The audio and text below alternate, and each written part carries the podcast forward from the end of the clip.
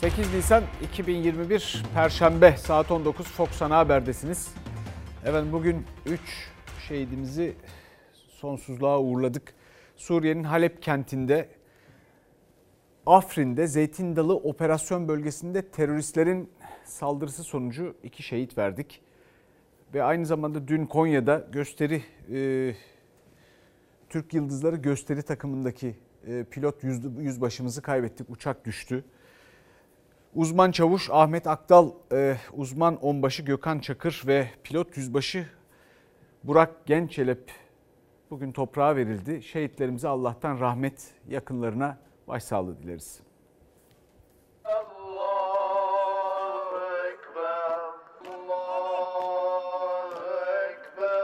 Afrin'den gelen acı haberle baba ocaklarına ateş düştü.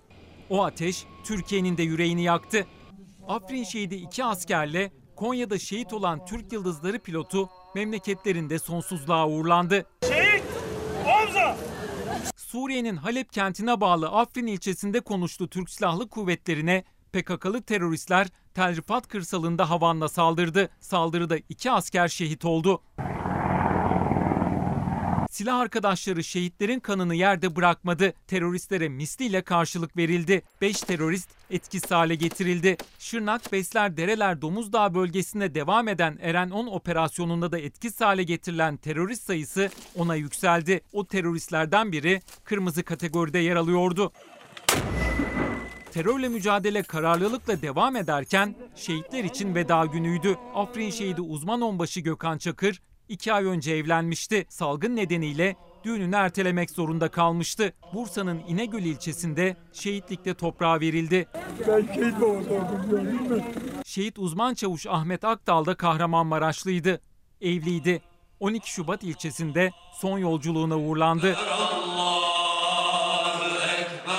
Şehit Hava Pilot Yüzbaşı Burak Gençelep ise Konya'nın Karatay ilçesinde eğitim uçuşu yaparken düşen Türk Yıldızları gösteri uçağının pilotuydu.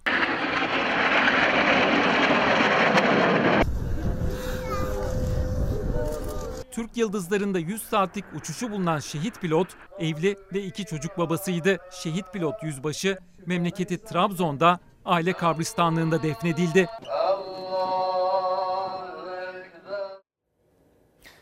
Efendim şimdi tek gündem dedik bugünkü etiketimize. Siz sizin için tek gündem neyse onu tabii yazabilirsiniz. Fakat bu Covid-19 salgınıyla başımız dertte. Hiç kuşkunuz olmasın. Yani şu anki tablo dün açıklanan ki onu da normalde açıkladıkları saatlerde açıklamadılar. Daha geç açıkladılar biliyorsunuz. Dolayısıyla insan elbette tereddüt ediyor niye daha geç açıklandı diye 54.740 vaka sayısı dün böyleydi. Bugün saat kaçta nasıl açıklanacak bilmiyoruz. Öte yandan dışarıda birazcık iki kişi, üç kişi, beş kişi neyse kiminle sohbet etseniz. Karşınıza çıkan şöyle bir kuşku var. Zaten vaka sayısı bu söylenenden de fazladır diye. Bu doğrudur, bu kuşku yanlıştır, doğrudur onu bilmem. Ama böyle bir şüphe var. Fakat öte yandan bunun önemi de yok. Niye önemi yok? Çünkü bir noktadan sonra insanlar artık zaten istatistiklere şuna buna değil sadece etraflarına baksalar durumu, vaziyeti görebilirler ve şu anda herkes durumun farkında. Çevrenize baktığınızda ya da kendinize baktığınızda zaten endişenin boyutunu anlarsınız. O bakımdan başımız dertte çünkü kontrolden çıktı gibi görünüyor. Bu kadar ölüm kabul edilebilir değil. Son bir ayda yüzde 285 artış oldu ve bizim ikiye katlanma oranları dediğimiz tüm süreler çok kısalıyor. Varyantın kendisi endişe vermiyor. Bizim tutumumuz endişe veriyor bana. Önlenebilirdi, yapabilirdik. Ee, ama bugün çok vahim bir tablo içindeyiz. Önlenebilecekken uzmanlara göre göz göre göre geldi salgındaki bu zirve. 7 Nisan'da 54.740 yeni hasta daha eklendi. 2604 ağır hasta var ve ne yazık ki yoğun bakımda yaşam savaşı veren 276 hasta kurtarılamadı. Salgının başladığı Mart 2020'den bu yana ay ay bakıldığında bir günde görülen en yüksek can kaybı sayısıydı 276. Çok hızlanarak e, zirveye çıkan bir e, salgın var, kontrolsüz bir salgın var. Daha önce hep şu benzetmeyi yapıyordum. Frenleri boşalmış bir kamyon gibi salgın kontrolden çıktı hangimize çarpacağını bilmiyoruz diye. Şu anda da e, biz o yokuş aşağı inen kamyonun içindeyiz artık. Sağlık Bakanı 7 Nisan tablosu karşısında sessiz kaldı. Sosyal medyadan paylaşımda bulunmadı. Profesör Doktor Esin Davutoğlu Şenol'a göre yaklaşık 2 hafta önceki hareketliliği yansıtan Covid tablosundaki bu hızlı yükselişin nedeni sadece mutasyon değil.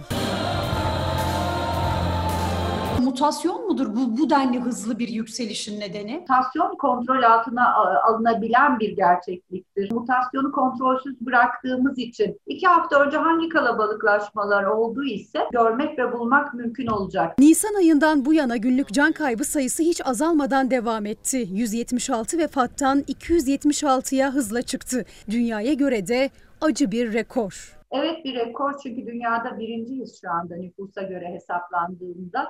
Avrupa e, Türkiye'yi şu anda Avrupa'nın Brezilya'sı gibi diye nitelendiriyor. Çok üzücü bütün bunlar tabii ki. Bir, bir buçuk yıllık bütün emeklerimizin boşa gittiğini hissediyorum.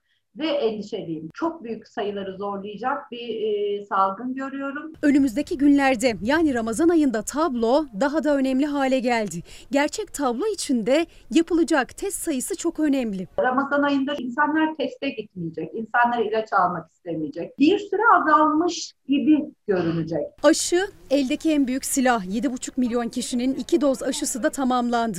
Kültür ve Turizm Bakanı Mehmet Nuri Ersoy da Mayıs itibariyle başlayacak turizm sezonu için aşılama takvimine turizmcilerin de dahil edildiğini İsmail Küçükkaya'ya Çalar Saat programında açıkladı. Ee, Önceliği açık olan testlere veriyoruz. Açılma sıralarına göre sırayla yapmaya başladık hepsini. Yani amacımız daha daha güvenli hale getirmek. Türkiye Avrupa'nın Brezilya'sı, Türkiye Avrupa'nın şusu, Türkiye Avrupa'nın busu. Bu siyasi performansla Türkiye Avrupa'nın Türkiye'si bir türlü olamıyoruz işte. Şimdi e, acil önlem şart diyeceğiz. Çünkü bu haliyle sürdürülemez. İstanbul'un yine Türkiye'nin tekrar Wuhan'ı olduğunu, Karadeniz'deki o yüksek dalganın İstanbul'a döndüğünü görmekteyiz. Karadeniz'i saran ağır vaka tablosu şehirler arası hareketlilikle dalga dalga İstanbul'a yayıldı. İstanbul yeniden Türkiye'nin Wuhan'ı oldu. 15 milyonluk mega kent İstanbul, Türkiye'de açıklanan günlük vakaların neredeyse yarısına ev sahipliği yapıyor. İlçeler değişiyor, kıtalar değişiyor ama riskin boyutu haritada hiç değişmiyor. Artık sokağa çıktığımızda 6-7 kişilik e, grupların içine girdiğimizde burada hastalığı kapma ihtimalimiz olduğunu çok net olarak düşünmemiz ve buna göre de önlem almamız gerekir. A noktasından B noktasına gitmek istediğinizde attığınız her adımda çok yüksek riskli bölgelerden geçiyorsunuz. Hayat Eve Sağır uygulaması da bunu doğruluyor. İstanbul'un neresinde olursanız olun harita tamamen kırmızı yani çok yüksek riskli. Eğer sabah 6 ile 9 arasında sokağa çıkıp e, duraklara gidip minibüslere, otobüslere bakarsanız, metroya bakarsanız e, bu kalabalıkta virüsün yayılmama şansının olmadığını çok net olarak görürsünüz. Yağmurun da etkisiyle duraklardaki kalabalık daha da sosyal mesafesiz hale gelmiş durumda. Sosyal mesafe kurallarına işine, evine, okuluna gitmek zorunda olanların uyması da mümkün görünmüyor. İstanbul Ulaşım AŞ'nin açıkladığı verilere göre yılın ilk iki ayına kıyasla Mart ayında ulaşımdaki artış oranı %43. Bunu çözmenin tek yolu evinden işine özel arabasıyla değil de toplu taşıma kullanarak e, giden nüfusu biraz daha izolasyon konusunda e, rahatlatabilmektir. Ama bunu hiç yapamadık. Salgının başından beri yapamadık. Çalışan insanlarımızı maalesef salgınla baş başa bıraktık. İstanbul Aile Hekimleri Derneği Başkan Yardımcısı Mustafa Tamur'un sağ hesabına göre İstanbul'da günde 15 bin civarında kişi koronavirüse yakalanıyor. Oysa Şubat ayında 100 bin kişi de 89,9 oranındaydı. Risk yüksek ama kontrol edilebilirdi. 6 haftada kontrol kaybedildi. Zaten ilçe ilçede risk durumu her hafta giderek artıyor. Bir hasta yakalamışsan en az 8 hasta var demektir bu. O kadar hasta çünkü semptom göstermiyor. Buna göre hesaplarsak Türkiye'de zaten e, yaklaşık 350-400 bin civarında aslında pozitif vaka var. Biz bugün tüm halkımızı eve kapatsak dahi bu 55 bin vakanın yansımasını mutlaka ve mutlaka yoğun bakımlarda göreceğiz uzun bir süre daha. Şimdi biraz da dünyaya bakalım. Almanya'da vaka sayısı yeniden 10 bini geçti. Almanya tam kapatmaya gitti. 10 binin altına düşen vaka sayıları arttı. Almanya tam kapanma için düğmeye bastı. Aşılamanın yavaş seyrettiği ülkelerden Almanya'da da durum yeniden kötüleşiyor. 7 günlük 100 bin kişide yeni vaka sayısını ifade eden insidans değeri ülke genelinde 123'e yükseldi. Bu değer 3 hafta önce 83,7 seviyesindeydi. Almanya'da 10 binin altına düşen günlük vaka sayısı 15 bine yaklaşınca 2 ya da 3 haftalık tam kapanma gündeme geldi. Başbakan Merkel de öneriye destek verdi. Tam kapanmanın hangi tarihler arasında olacağının önümüzdeki günlerde açıklanması bekleniyor. Avrupa genelinde bugüne kadar en fazla vaka 4 milyon 850 binle Fransa'da. Hükümet günlük 30-35 bin hasta görüldüğü dönemde 16 bölgede 4 hafta boyunca tam kapanma kararı aldı. 20 Mart'ta başlayan uygulama bu ay başında ülke geneline yayıldı. Karantinanın ilk sonuçları bu hafta başında alındı. Vaka sayısı 15 Mart'tan bu yana ilk kez 10 binin altına düştü. Bir dönem salgının Avrupa'daki merkezi durumundaki İngiltere'de hem sıkı tedbirlerin hem de aşılamanın meyvesi alındı. Vaka sayılarındaki patlamanın ardından 5 Ocak'ta karantinaya giren ülkede yoğun aşılama başladı. Yetişkin nüfusun %60'ı aşılanırken günlük hasta sayısı 50 binlerden 2 binlere geriledi. 1800'e kadar çıkan can kaybı 50'nin altına düştü. Hükümet karantinayı 8 Mart'tan sonra kademeli kaldırmaya başlasa da tedbiri elden bırakmadı. Kısıtlamaların 21 Haziran'da tamamen kaldırılacağını açıkladı. Şimdi hükümet ve Sağlık Bakanlığı ve aynı zamanda da bilim kurulu bir şeyi ihmal ediyor gibi görünüyor yine. Bundan önce bu türden iddialarla karşınıza çıktığımda bunların hemen hepsinde hemen diyorum çünkü bir tedbir payı bırakayım belki farkında olmadığım bir şey olmuştur diye düşünüyorum. Hepsinde bu kuşkularımız haklı çıktı. Şimdi ülkede böyle bir salgında böyle bir seviye, böyle bir yoğunluk yaşanıyor ve bu arada da mutasyonla ilgili doğru dürüst araştırma yapılıyor mu, yapılmıyor mu belli değil. Şimdi bakın Brezilya'dan bir haber geldi. Virüsün, bu virüsün COVID-19'un 18 farklı mutasyonunun şimdi tek yeni bir mutasyonlu virüste bir araya gelmesi gibi bir meselenin ortaya çıktığı konuşuluyor. Bu dünyada gündem olmuş durumda. Türkiye'de kaç çeşit mutasyonun nasıl, hangi vücutta, hangi hücrede bir araya gelip yeni bir tür bir şey, bir buna suç diyor bilim insanları, ortaya çıkarabileceği konusunda yeterince siyaset ve bilim kurulu bu konuya dikkat ediyor mu, etmiyor mu, bunun peşine düşülüyor mu? Genetik dedektifler bu işin üstünde mi? Orası belli değil. Bu feci bir neticeye yol açabilir. Çünkü bir virüs bir hücreye bulaşıyor. O hücreyi parçalıyor genetik yapısını. Yayılmak için onu kopyalıyor, onun içindeki genetik kodları ve ondan sonra dolaşım sistemine dağılıyor. Bu arada başka başka mutasyonlu virüsler orada bir araya gelirse bütün bunlar bir arada karma karışık yepyeni bir virüs kokteyli haline geliyorlar ve oradan yepyeni bir suç, yeni bir şey çıkma tehlikesi ortaya çıkıyor ve bakın Türkiye'yi bu konuda gerçekten suçlayabilirler eğer Türkiye bu konuda yeterince dikkat etmezse. Yeterince önlem almazsa genetik dedektifler bu işin peşine düşmezse ki bu da Sağlık Bakanlığı ve Bilim Kurulu'nu ilgilendirir. Sonra işte turizmdi şuydu buydu falan diye hiç kimse ondan sonra çıkıp bu işlerle ilgili e, ağlamasın derim. Ama bir yandan da tabii bu kimin umurundaki yani hükümetin, bilim kurulunun umurunda mı? Yani şu anda bir sessizlik var. İşler sarpa sarınca bu ülkede işler böyle yürür. İşler sarpa sarınca kimse konuşmamaya başlar. Sorumlu olanlardan bahsediyorum. Ama muhalefet bir yandan konuşuyor ve eleştiriyor. Bu tablonun sorumluluğunu da hükümette buluyor efendim. 54 bin vaka. Düğün salonlarını kapatacaksınız. Kahvehaneleri kapatacaksınız. Lokantaları kapatacaksınız. Ama kendiniz lebalep kongrelerde toplantı yapacaksınız. Ondan sonra da niye arttı? Bu sebeple arttı. Türkiye'de günlük vaka sayısı rekor kırdı. 7 Nisan tarihi itibariyle bir günde 55 bine yakın insana koronavirüs teşhisi kondu. Bu korkutucu tablonun sorumlusu iktidar diyor muhalefet. AK Parti kongrelerini hatırlatıyor. Kongrelerini yaptıkları gün 40 bin Cahit Özkan'a bu soruldu göreceksiniz dedi. Kongreyle ilgisi yok. İş yerlerinin açılmasıyla beraber vaka sayılarının arttığına maalesef tanık olduk. Bir hafta geçti bugün vaka sayısı 55 bin. Salon lebalep dolu. 54.740 yeni vaka tespit edildi Türkiye'de.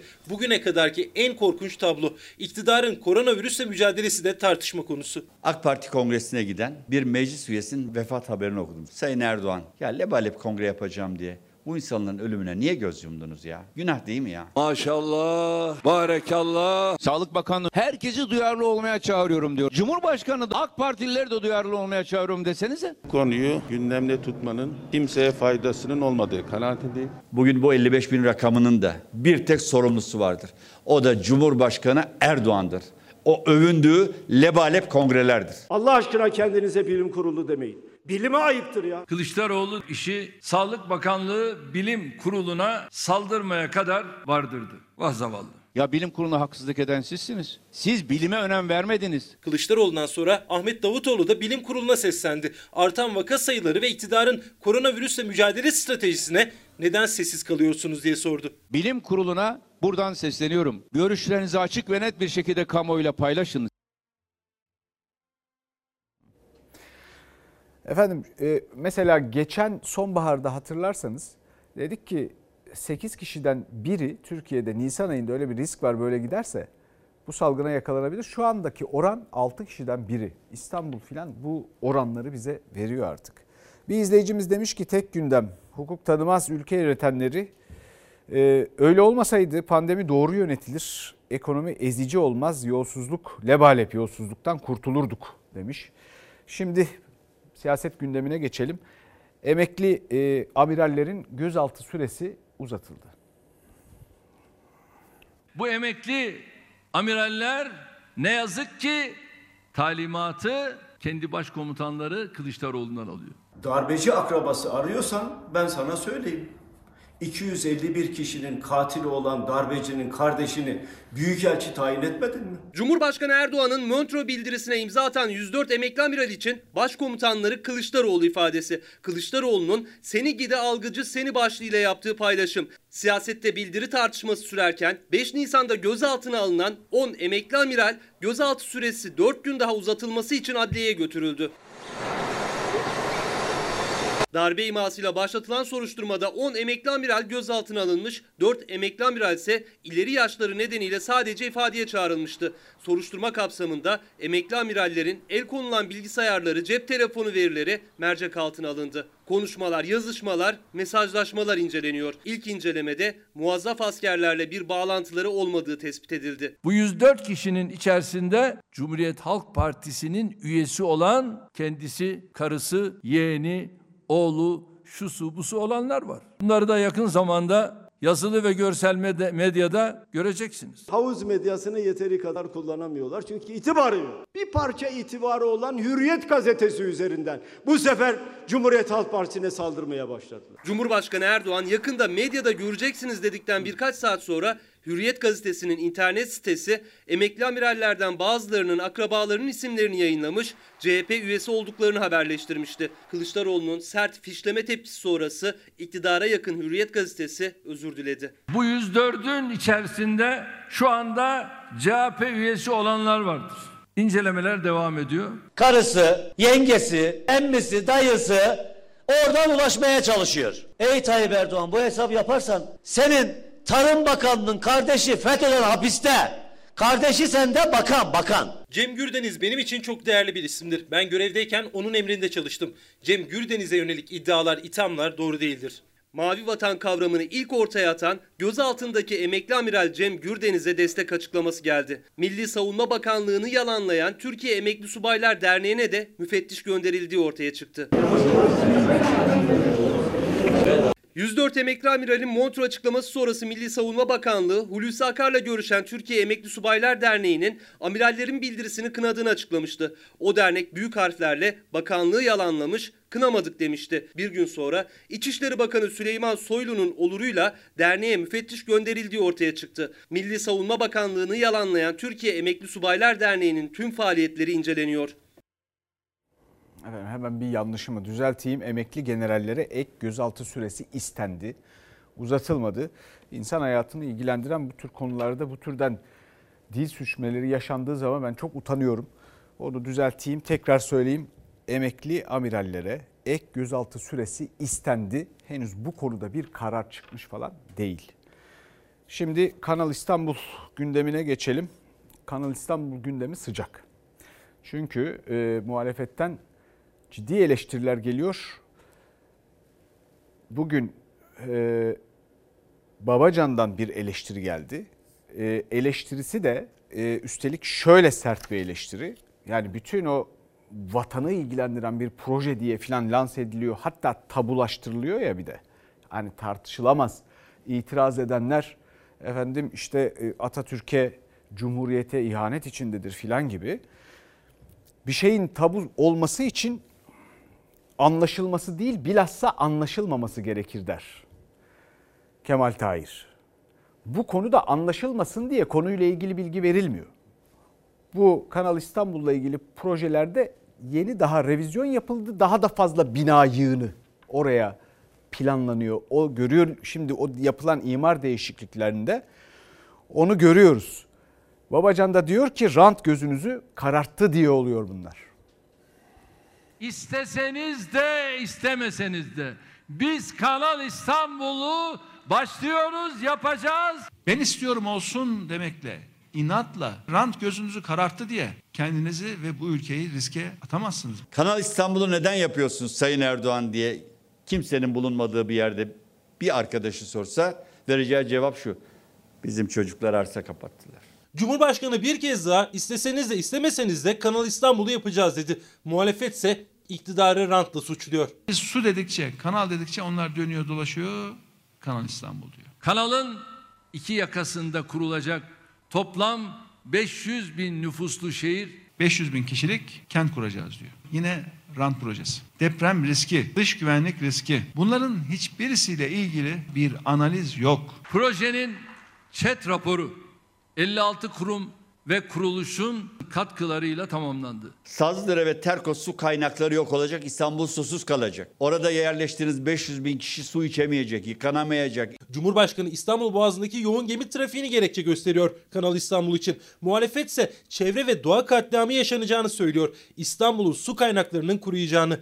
Kanal İstanbul güzergahındaki arsaların satışı üzerinden de yükleniyor. Alanlardan bir tanesine bir avukat, saraya yakın bir avukat. Bu önemli projenin etaplar halinde yapılacak ihalesine çok yakında çıkıyoruz. Bu ihaleleri dağıtalım, birilerine verelim diye de acele ediyorlar. Biz bunu da görüyoruz. Çünkü vaktin daraldığını, gitme zamanının yaklaştığını onlar da çok iyi biliyor. İktidar Kanal İstanbul için süreci hızlandırdı. Tartışma da büyüyor.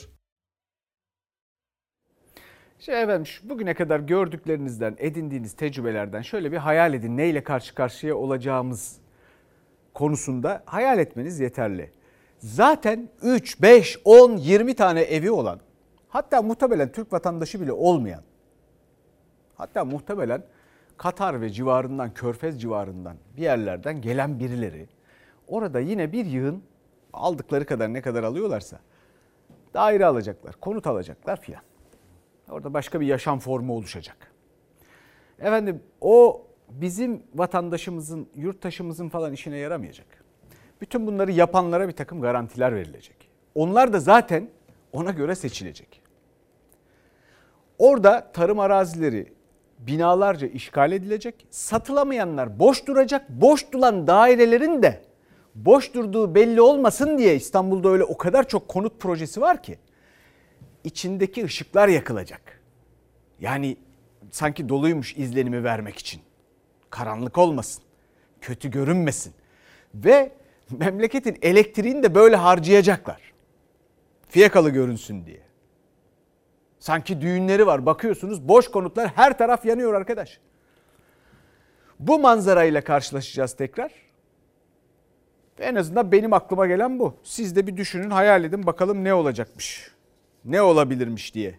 Onun dışında da biliyorsunuz kamuda e, ve özellikle hükümet çevresinde bir çift maaş. Ona biz çift maaş, bu, bu tartışma böyle oluştu. Çift maaş diye oluştu ama hani 2, 3, 5 kaç maaş onu ciddi araştırmak lazım. Bununla ilgili olarak da şimdi bir lüks makam aracı olayı yaşandı bugün.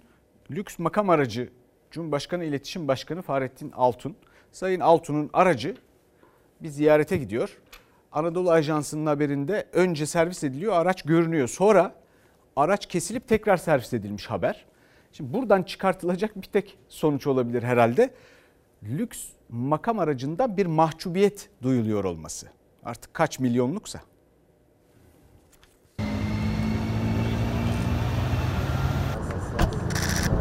Kamudan çift maaş alan Fahrettin Altun altında da Merkel'in bile binemediği milyonluk bir Mercedes var. Cumhurbaşkanlığı İletişim Başkanı ve Borsa İstanbul Yönetim Kurulu üyesi Fahrettin Altun çift maaş tartışmasının da odağındaki isimlerden. Ama bu kez makam arabasıyla gündemde.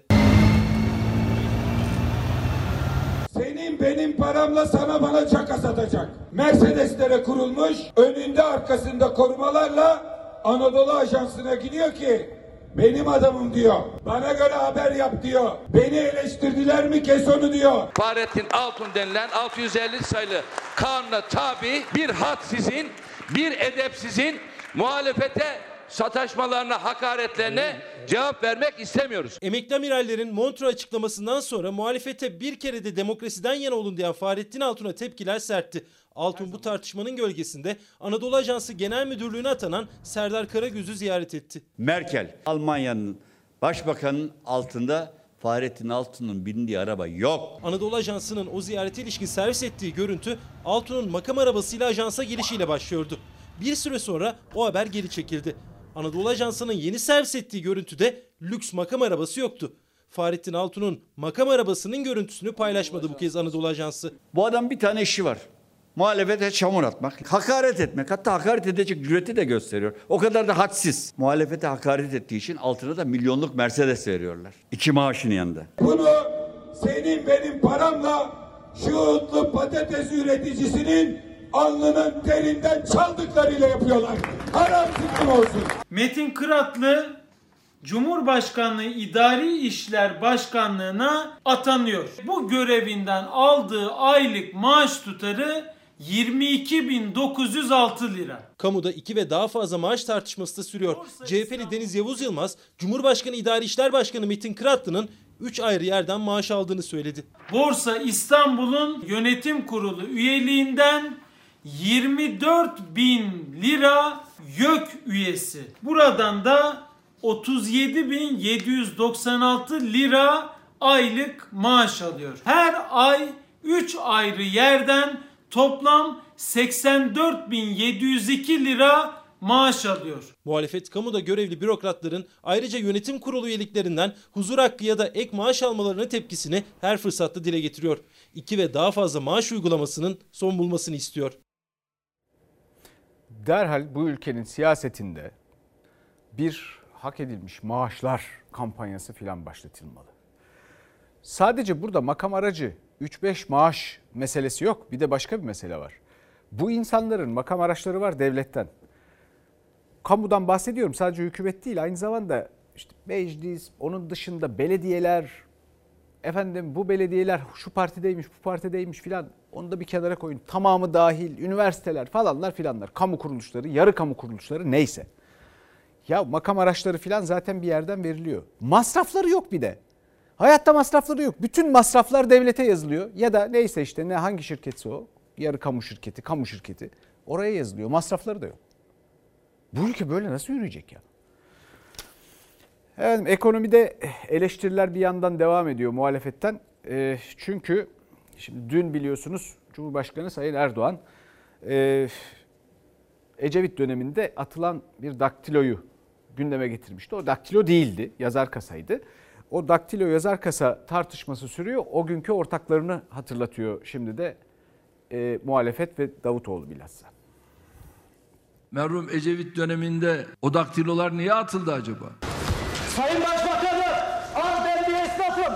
Ben bir esnafım. Bir kere atılan daktilo değil, yazar kasa. Sadece Ecevit'e atılmadı, Sayın Bahçeli'ye de atıldı. Ama şimdi sizler O gün Türkiye'yi krize sokanlarla berabersiniz. İkinci ortağı ben krizlerin ortağı ifadelerini daha çok kullanıyorum. Nerede bir kriz olsa o ortak işin içinde. Muhalefetin ekonomi gündemli eleştirilerine Cumhurbaşkanı Erdoğan 2001 krizinin simgesi haline gelen dönemin Başbakanı Bülent Ecevit'e atılan yazar kasayı hatırlattı. Muhalefet ise o dönem hükümet ortağı olan Bahçeli'nin bugün de Cumhur İttifakı ortağı olmasını hatırlattı. Ufukta kriz görünce ortak olası mı geliyor? Yoksa krizler o ortak olunca mı çıkıyor memlekette? Onu da artık sizin takdirinize bırakıyorum. Merhum Ecevit döneminde daktilolar başbakanlığın önüne atıldığı zaman yapabildiler mi? Yapamadılar. Sayın Cumhurbaşkanı o yazar kasa 2001 yılında sadece rahmetli Bülent Ecevit'e değil ortağı olan o dönem Devlet Bahçeli'nin de kafasına atılmıştı. Hesap soracaksan Bahçeli'ye sor. Şimdi Beştepe'nin önüne yaklaşması mümkün değil ki esnafın tepki gösterebilsin. Bu ülkede salgın şartları sebebiyle ekmek teknesini çevirmekte zorlanan her esnafımızın önünü biz açacağız. Esnaf yazak kasa atmadı. Restoranındaki sandalyeyi, masayı meydana çıkardı ve yaktı. Lokantacıyız biz. Biz şu anda canımız yanıyor. Evlerimizi arabalarımızı sattık. içinde. Evlerimizi arabalarımızı sattık bir şey kalmadı. Muhalefete göre bugünkü ekonomik tablo 2001 krizinden daha kötü. Cumhurbaşkanına göre ise kriz söylemleri yalan, ekonomik tablo olumlu. Batman, Erzincan, Samsun, Kocaeli, İstanbul, Hatay, Çorum falan dinlemiyor. Yoksulluk hızla artıyor bu ülkede. Ekonomi yönetiminde yanlış bir tezin ısrarla, inatla dayatıldığı için bu yoksulluk artıyor. Tenceresini kaynatmakta zorlanan her vatandaşımızın derdine yine biz derman olacağız. Tencere kaynamıyorsa sorumlusu o halkın rızkını 3-5 yandaşa peşkeş çeken iktidardır. Bu ülkede iş bulmakta zorluk çektiği için geleceğine tereddütle bakan her gencimizin, her vatandaşımızın sıkıntısına biz çözüm bulacağız. Allah aşkına gençler iş bulmakta zorluk çekiyorsa bunun birinci derecede sorumlusu kimdir? Ekonomiyi ben yönetiyorum diyen, ben sorumluyum diyen Sayın Cumhurbaşkanı'nın bizatihi kendisidir. Düşman arıyorsanız kendinize, o düşman panosu var ya, önce oraya kocaman bir yazın. İşsizlik yazın. Altına yoksulluk yazın. Altına hayat pahalı yazın. Gerçek düşmanlar orada ya. Muhalefet Cumhurbaşkanı'nın çizdiği ekonomik tabloya tepki gösterirken Merkez Bankası'nın 128 milyar doların ne oldu sorusunu da gündemden düşürmüyor. Araştırmak isteyen Merkez Bankası Başkanı da görevden alındı. Bir ayda 128 milyar dolar nereye gitti? İzleyicilerimizden gelen mesajlarda tek gündem aşı, tek gündem işsizlik, tek gündem ekonomi gibi pek çok tekrar eden tweet var, mesaj var. Vatandaşa bir dokunun, efendim fırıncıya, pazarcıya, emekliye bir bakın. Bunu net görürsünüz çünkü ekmek bile veresiye. Bu veresiye defteri. Bu, bugünlük. Bu, bu, bugünlük veresiye, bugünkü veresiye. Bu, bu, bu yazdığımız veresiye. Bakın iki ekmek, iki ekmek, bir ekmek. iki liraya. Bakkallardan, eczanelerden hatta traktörlere mazot dolduran akaryakıt istasyonlarından sonra fırınlarda da yazılmaya başlandı veresiye defterleri. Ana muhalefet vekilleri Isparta'nın Sütçüler ilçesinde iki fırını ziyaret etti. Sadece bir fırında bir ekmeği bile alamayacak onlarca insanın olduğunu, veresiye defterlerini doldurduğunu gördüler. Şu iki lira. Bu, bu ekmeği şimdi adam veresiye yazıyor. Aynen öyle. Alamıyoruz. Ya bizim şu anda piyasada herhalde ekmek olarak alacağımız 50 bin liradan fazladır belki. Sildiğimiz dünya kadar var. Yani siliyoruz durumunu görüyoruz. Yok yani ne yapacaksın? Sil.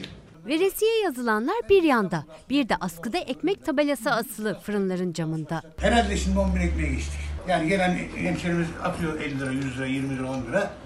Köyden alamayanlar, ekmek alamayanlar gelmeye başladı. Yok parası kadın. 5 liralık peynir e, bundan önce 10 liraydı kilosu yarım kilo alıyordu. Yarım kilo. 5 liralık şimdi şu kadar kaldı hala 5 liralık alıyorlar. Parasını alamayan, sürekli deftere yazan esnaf da zorda. Veresiyeleri beklerken dükkanı döndürmekte güçlük çeker haldeler. Zaten şu anda un fiyatı zaten başına alırken 165 milyon lira. Bundan 7 ay, 7 ay önce un fiyatı neydi yani? 60 milyon lira, 70 milyon liraydı. Esnafı, işçisi, memuru, emeklisi. Artık enflasyonla yarışamıyorlar. Yalova'da da yıllardır 3600 ek gösterge sözünün tutulmasını beklerken ek işlerde çalışmak zorunda kalan emekli polis anlattı derdini. İçişleri Bakanımız her platformda kahramanlarım, aslanlarım. Ya kahramanla aslanla ekmek vermedikten sonra bunun kahramanlığı, aslanlığı nerede kalıyor? Sen beni Güneydoğu'nun dağlarında terörle mücadele ettireceksin. Emekli olduktan sonra güle güle vereceğiz diyeceksin. Ondan sonra bugün verdik, yarın verdik. Bugün vereceğiz, yarın. Beni kandırmayacaksın ya. Biz insanız. Adam gidiyor kahvehanede kar- 30 sene vatan millet için dağda bayırda savaş efendim. Gel kahvede garsonluk yap. Git 2 milyon liraya bekçilik yak. Yazık günahtır. Ekonomik darlığı bizzat deneyimlemek zorunda kalanlar. Yani dolarla maaş değil, lirayla veresiyelerini almaya çalışanlar çözümün de farkında aslında. Dile de getiriyorlar. Uygulamaya konması umuduyla. Sen çiftçiye destek ver. Mazotu de ki çiftçiye vergisiz de. Bak nasıl üretim var. Benim yollarım kötü olsun ya. Benim şuraya bir tane üretim fabrikası açılsın. Vatandaş kurtulsun. Oraya işçi girsin. Üretim artsın. Bizim derdimiz üretim. Üretim olmadığı sürece sen sabaha kadar beton yap. Sabaha kadar asfalt yap. Köprü yap. Bunlar para getirmiyor abla. Bunlar hep gidiyor. Ya iyi diyoruz. Halimize şükür diyoruz. Yani aslında iyi değiliz ya. Türk halkı olduğumuz için idare ediyoruz. Çiftçiler Ankara'daydı yine. Bu 8. kez oluyor. Borçları yapılandırılsın istiyorlar. Şimdi bir torba yasa teklifi var. Mecliste konuşuluyor, tartışılıyor. Size sürprizi söyleyeyim. %18 faiz. Borçlar yapılandırılacaksa. Bir de faizle bu %18 faizle beraber %30'unu da peşin ödeyecekler çiftçiler. O bolluk neredeyse çiftçiye faiz zulmü. Bize sahip çıkan yok. Çiftçi yalnız, çiftçi öksüz. Çiftçinin gerçek halini görün, ondan sonra bu yapılandırmayı yapın. Çiftçinin halini önce yerinde görmek gerekiyor. Aldığı ürünle soyuluyor, sattığı ürünle soyuluyor. Yeter artık ya. Tarım kredi kooperatiflerine olan kredi ve faiz borçları nedeniyle büyük çıkmaza giren çiftçiler 9. kez Ankara'daydı. Tam da Meclis Plan Bütçe Komisyonu'nda çiftçinin borç yapılandırılması konuşulurken. %18. Bir de e, 2021'in Ekim ayında ilk taksitler başlıyor. Biz bunu kesinlikle ödeyemeyiz. %30 peşin var. Yapılandırmaya gerek yok. Zaten tarım kredi bize diyor ki benim bir trilyon borcum varsa oraya bir 50 bin lira bıraksam beni zaten takipten alıyor. Mecliste görüşülen torba yasa teklifi içinde çiftçilerin tarım kredi kooperatiflerine olan kredi borçlarının yapılandırılması var. Ancak düzenlemeye göre yapılandırma tarihine kadar borca %18 faiz uygulanacak. Yapılandırma tarihinden sonra ise %12 faiz. Borçların %30'unun da 31 Ekim 2021 tarihine kadar yani 7 ay içinde ödemeleri gerekiyor. Kalan tutarsa 3 takside bölünecek. Önüne gelen çiftçilere koymuş hem faizinin faizini hem üzerindeki enflasyon yani kimse bunu araştırmıyor ki. Bunu kaça mal ettin? Çiftçilerin 2020 yılında Tarım Kredi Kooperatifine olan borç miktarı 8 milyar 260 milyon lira. Özel ve kamu bankalarına olan toplam borçsa 134 milyar lira. Çiftçiler yeni yapılandırmada uygulanacak %18 ve %12 faiz oranlarına itiraz ediyor. Çiftçilerimiz iki yıldır zaten hiçbir zaman para kazanamadı. Ben seracılık yapıyorum. 50 lirayı daha yastığımın altına koyamadım. Biz resmen kandırılıyoruz. Ben 200 ton domates üretiyorum. Domatesi ben tarlamdan daha 2 liraya sattığımı bilmiyorum 2 yıldır. Nasıl ödeyeceğim? Girdi maliyetleri de omuzlarındaki yükü her geçen gün artıran çiftçiler kandırılıyoruz diyerek tepki gösteriyor. Borç yapılandırması değil erteleme istiyorlar. Ülkede kalmış 500-600 bin çiftçi. Nesli tükeniyor. Bunun için de elden gelen bilmiyorum şuurlu mu şuursuz mu yapılıyor. Ondan sonra da şöyle şeyler duyuyorum ben. Efendim tarlada 2 liraymış da markette niye 10 liraymış da falan filan. 500-600 bin çiftçiyi şu ya da bu biçimde o tarlayı ekmek için kendince tutarlı bir düzende yaşatamıyor bu ülke yani. Hiç de düşünmüyor kimse. Ya bu adamlar küserse, bu adamlar bu işin içinden çıkamazsa ki zaten hızla bırakıyorlar. Ekmezlerse ithalatla filan kapatamazsınız hepimiz açlıktan duvarları kemirmeye başlarız. Azıcık kafa çalıştırın yahu. Şimdi kod 29 nedeniyle birçok insan bu işten çıkartma yasaklarına rağmen bu bahane edilerek işten çıkartıldı bu arada. Suistimal edildi. Üstelik onun içinde bir sürü insanın sonraki hayatında da önüne çıkabilecek bazı neredeyse iftira diyebileceğim bir takım detaylar vardı. Orada bir takım değişiklikler yapmaya başladılar. Biz haber yaptıkça, gündeme geldikçe bir değişiklik ihtiyacı hasıl oldu belli ki. Ama makyaj yapıyorlar şimdi. Dert aynı.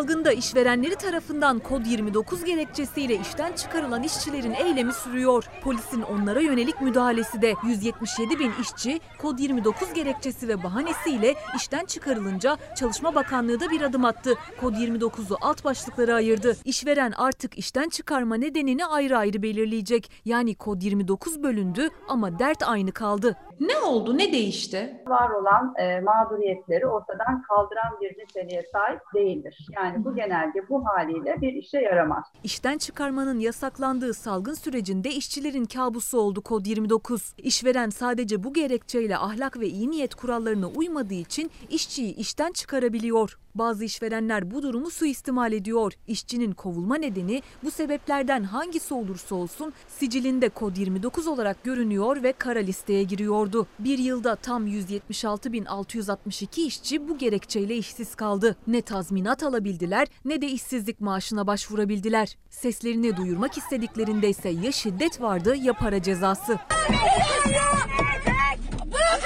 Gözaltı diyorlar, darp ediyorlar. Arkaya, arkaya. Ne bağırıyorsun lan? Hepsini alacağız, hepsini. Bizden çaldığınız her şeyi alacağız. Karaman'da hakkını aramaya çalışan işçiler polise göre gürültü yapıyordu. Para cezası kesildi onlara. Bunu da tüm Türkiye'ye izleteceğim sizin bu yaptığınızı. Tamam teşekkür ediyorum. SGK ise salgın döneminde işçilerin mağdur olduğu iddiasına karşılık kod 29 gerekçesiyle işten çıkarmaların geçen yıla göre düştüğünü vurgulayarak bu rakamları paylaştı. Ancak işten çıkarma yasağının olduğu bir dönemde 176.662 işçinin işsiz bırakıldığının da itirafıydı bu. Bir de değişiklik yapıldı ama hala işverenin suistimaline açık. Yani işten çıkarma yasağına rağmen işçiler maaşsız, tazminatsız işten çıkarılmaya devam edecek. Sadece nedeni daha detaylı yazılacak. Değişen kodla birlikte bu işten çıkarılan işçi tazminatını ya da işsizlik maaşını alabilecek mi? Hayır, uygulamada bir değişiklik söz konusu değil. Bu işten çıkarma biçimi bu haliyle devam ettiği sürece mağduriyetler ortadan kalkmaz. Yine bu maddeden işten çıkartılmış olacak işçiler. Üsküdar'da bir bina ile ilgili alınan bir yıkım kararı var. Acayip bir bakalım şimdi. Bir akşam mesai saatinden sonra gelip sabahleyin 8'de herkes çıkacak limitsiz. Evleri boşaltın tebligat ne zaman Dün akşam saat 8'de geldi. Sabah 8'de herkes boşalsın şeklinde. 24 saat geçmeden 12 saat. 12 saat. Gece bir de yani. Akşamdan sabaha sadece 12 saat içinde evlerini tahliye etmeleri istendi. Sabah karşılarında zabıta, polis ve yıkım için bekleyen iş makinelerini gördüler. Geceden sabaha yapabilecekleri bir şey olmadığı için hem şaşkın hem de öfkelilerdi. Dün sabah bir hafta içinde çıkacaksınız dediler. Sonra dün akşam tekrar bir haber geldi ki yarın çıkacaksınız. İşte bugün geldiler polisler, zabıtalar. Bir hafta bir güne düştü birden. Bu koca siteye sadece bir günü verildi. Dün tebliğ edildi ve bugün evleri boşaltmaları isteniyor. Burası İstanbul Üsküdar'daki Altınköy 2 sitesi. 10 bloktan oluşan sitede 320 hanede binlerce kişi yaşıyordu. Site deprem sonrası hasar aldı. Bloklardansa sadece biri 2019 yılında alınan karot örneği sonucu yıkıldı. Diğer 9 binanın sakinleri oturmaya iddialarına göre Üsküdar Belediyesi de imar izni vermemeye devam etti. Yani deprem olmadan bile yıkılabilecek o sitede yine bir kentsel dönüşüm skandalı vardı. Bir kentsel dönüşüme başlayalım sürecine girildi. İşte proje istedik, işte imar izni istedik, daha fazla kat istedik. Üsküdar Belediyesi bunların hiçbirini kabul etmedi. Çifttaş'ta zaten anlaşmak üzereydik. Bu Covid girdiği için biraz ertelendi. E, belediye de bunu biliyordu, müsamaha ediyordu. İşte bugün yaşananların nedeni 10 bloktan oluşan bu sitenin bir bloğunun birinci katında bir dairesinin balkonu çöktü. O çökmenin ardından da Üsküdar Belediyesi harekete geçti ve dün akşam saatlerinde site sakinlerine evlerini boşaltmaları için tebligat yolladı. Ancak site sakinlerini şaşırtan boşaltma kararının üzerinden daha 24 saat geçmeden sabah kapılarına zabıtanın dayanması oldu. Bu balkon çökene kadar Üsküdar Belediyesi bunu onaylamazken balkon çöküldükten sonra mesuliyet bizde kalmasın diye bir günde imzaladılar. Şimdi herkes eve bakıyor. Burada 1500-1600 lira olan kiralar 2500 liralara çıktı. Üstelik sitede karantinada olması gereken Covid hastaları da var. Uzerlerle gelmişler. Adam evinde karantinada ya. Koronada. Öbür adam felçli. Dün akşam da test sonucumuz pozitif çıktı. Evde kaldık mağduruz ne yapacağız bilmiyorum. Dışarı çıkamıyoruz, ev bakamıyoruz. Kimseyle kontrat imzalayamıyoruz. Site sakinlerinin ısrarıyla tahliye süresi bir hafta daha uzatıldı. Üsküdar Belediyesi ise 2019 yılından bu yana sitenin tahliye kararı olduğunu, binalar yıkılma noktasına gelince kaymakamın acil tahliye emri verdiği bilgisini paylaştı. Site sakinlerine kira yardımı, ev bulma ve otele yerleştirme imkanlarının da sağlanacağını duyurdu. Efendim şimdi ara. Kıymetli arkadaşım Ece Üner bir kitap yazdı. Kendisi biliyorsunuz Şov ana haberi sunuyor. Adı Haysiyet Ece Üner'in kitabının. Ee, güzel kitap. İçinde pek çok kafa açıcı alıntı var. Mesela bir tanesinde Ursula K. Le Guin diyor ki dünyadaki bütün umut hiç hesaba katılmamış insanlardadır. Umut daima vardır. Sakın umutsuzluğa düşmeyin. Efendim bizden sonra e, mucize doktor var. Sağlıcakla kalın. Henüz bugünün tablosunu da duymadık. Yine geç bir saatte açıklanacak. İnşallah düşer. Yarın görüşmek üzere. İyi akşamlar.